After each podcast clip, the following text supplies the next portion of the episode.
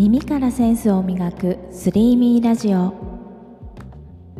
このラジオは私デザイナーの大亀美香がセンスを磨きたいと思っている方へ情報をお届けするトークラジオ番組です。どうもこんにちは、大亀美香です。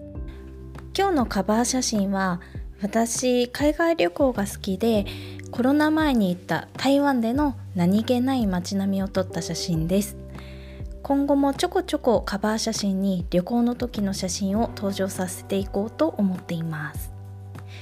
では今日も楽しいひとときを一緒に過ごしましょうね。はい、ではまず前回の放送へいただいたコメントのご紹介とお礼のコーナーです。本日はさんめいのご紹介です。北上真剣さんと川端真由美さんとリンネさん。マッケンさんは私の前回の放送でお話ししたサイヤ人の下りからつけたサイヤ人というハッシュタグについて爆笑してくださいました。細かいところまで気づいてくださりありがとうございます。川端さんはこのラジオの構成について エフエム ラジオをパクった話をしたことについて、真似するのはかなり重要なスキルというふうに優しくおっしゃっていただいて、これからも自信を持ってパクや真似していきたいと思います。川端さんの落ち着いた話し方、私も好きです。リンネさんは前々回の方へコメントくださって、声が綺麗で癒されますとコメントをいただきました。私もリンネさんのラジオを聞かせていただきまして、ビジネスに役立つ情報、小話みたいなものをお話ししていて、で時折出るこう引き笑い的なのがすごくチャーミングですね。お三方ともコメントありがとうございました。これを聞いているあなたもいつでもコメントやレターも募集していますので、お気軽にくださると励みになり嬉しいです。はい、では今日はまずふたつ嬉しかったことをお話ししてみたいと思います。まずひとつめはツイッターでのコメントです。北上真剣さんと今中さんがツイートで私のことを言ってくれていて嬉しかったのでシェアさせてください。ちょっと読み上げますね。私あの最近夜ほとんどもう夜中に近い時間にラジオを配信しちゃってるんですけれども、それに対してあの北上真剣さんは、もしお子さんが寝てから収録してたりとかしてるとしたら、それはもう応援するしかありえないです。コンテンツ制作のために時間を生み出す尊敬でしかないというふうに言ってくれています。マッケンさん、あの本当に想像力が半端ない方ですよね。なんか冗談でうちに隠しカメラ置いてますって思わず返信してしまいましたけども、これはですね、そうなんです。子供たちを寝かしつけて全員夢の世界に落ちたなと思ったら、すぐさま部屋を出て作業デスクへ直行してます。でもですね、これは一日自分がこう脳を使い終えて、最後に自分の趣味として好きなことをしている、例えばあのデザートを食べる時と同じような感覚なんですよね。で本当に無理なく楽しくやっています。というわけでマッケンさん、応援してくださって嬉しいです。これからも頑張りますね。でお次に今中さんのツイート、すごいクオリティですね。聞いていたら楽しくてあっという間に終わっていましたっていうコメントをいただきました。なんか自分が楽しみながら配信することで、その空気感が伝わって楽しんで聞いていただけているのかなというふうに勉強になりました。今中さん、ありがとうございました。また聞きに来てくださいね。そして嬉しかったことふたつめ。オンライン学習プラットフォームの Udemy にて無料動画が公開されました。パチパチイエーイ。題名は脱 Adobe でお得にデザインができる Affinity に乗り換えるよっつのステップです。公開からまだみっかめとかなんですが、登録者数が約さんじゅうめいくらいですかねになっていて、このラジオを聞いている方でもし登録してくださった方、本当にありがとうございます。今後も動画クリエイトしていきますので、どうぞよろしくお願いいたします。はい、では次のテーマに入っていきますよ。皆さん、いきなりですが夏休みの宿題って計画通りに終わらせてました？いろんなタイプの人がいるかなと思うんですが、ここでクイズです。私は次のうちどのタイプだったでしょうか？さん択です。いち、序盤で全部終わらせ、あとは遊びまくる。に、計画表に書き込んだ計画通りに進め、終わらせる。さん、最後の最後で追い込まれ、気力で終わらせる。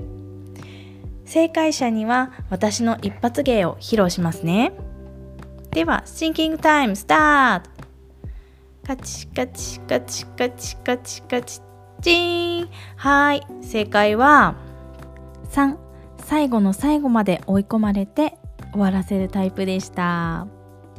でもですね、昔からいちやにのように計画性を持って物事を進める人にすごく憧れてたんですよね。うん、はい、ではですね、正解した方へ私の一発芸を披露しますね。アニメアンパンマンに出てくる犬チーズのモノマネどうですかね、似てますこれ昔人材育成で研修講師をしていた時、懇親会でやったことがあります。受けたかどうかはご想像にお任せします。でですね、今日はデザインと計画性というテーマでお話ししたいと思います。どんな仕事にも期限ってありますよね。で、デザインをなりわいとする場合でも例に漏れず期限がありまして、でその期限内にお客様のニーズを満たすことのできるクオリティの高いデザインを完成させようと頑張るわけですよね。で、やってしまいがちなのがとりあえずシャスとりあえず作業から手をつけ始めてしまうことなんですよね。もし時間がないからとりあえず作業し始めて、作業時間も長くとっているから終わった時が完成の時だと、そういう思考パターンで取り組んでいるとしたら、それはちょっと危険かもしれません。重要なのは計画性で、スケジュール管理やタスク管理をしっかりすることで作業に没頭することでありがちな作業期日を間違えてたとか、作業の優先順位がバラバラだったとか、タスク漏れに気づかないで納品漏れの原因になってしまったなどということが防ぐことができて、自分自身も数ある案件をこう上から俯瞰して見るように、こう全体を 見, 見渡して制作をスムーズに行うことができます。で、私はある案件に取り組むとき、ガントチャートというものを使います。ガントチャートとは、プロジェクトを管理するためにプロジェクトの各フェーズを細かく作業単位まで展開して、全体の作業の流れとか進捗状況を表したものです。で、よく工事現場とかで使われるような工程表のようなものですね。で、あらかじめ作ってあるガントチャートのフォーマットにゴールから逆算してマイルストーンとトゥードゥを入れていきます。で、これを取り入れたことで、夏休みの宿題追い込まれて終わらせるタイプの私でも各タスクの優先度が明確になって、そうクリアになって、作業にかかる時間が自分の中でこう見積もれるようになり、でいつもタスクに追われているっていう状況がなくなりました。で、ガントチャートのツールとしては、一番アナログなものとしては紙とペンなんですね。思い立てばすぐ書いたり消したりできます。ですが、流用性はないので他のプロジェクトへの使い回しがちょっと弱いですね。で、次に Google スプレッドシートのテンプレートギャラリーというところから、好みのガントチャートを利用するものです。手軽だし流用できるし、人とオンライン上で共有もできるのでおすすめです。最後にガントチャートを利用できるシステムのサービスを利用することです。無料から有料のものまで今はたくさんあります。有名どころとしてはブラビオとかバックログとかアサナとかライクって読むんですが、頭文字は L じゃなくて ダブリューアール の方の ライク ですね。でこの他にもまだまだたくさんあります。でまとめると、計画性を持って仕事をするためのガントチャートは自分のやるべきことが全て俯瞰して見えるので、優先順位が明確になる、タスク漏れがなくなる、作業スピードの調整ができやすくなるなどメリットがあるということです。特にフリーランスだとプロジェクト管理は基本的に全て自分一人でやらなければいけないので、もしガントチャートを使用したことない方、ぜひこれからガントチャートを利用して計画性を今より意識してみるきっかけになればなと思います。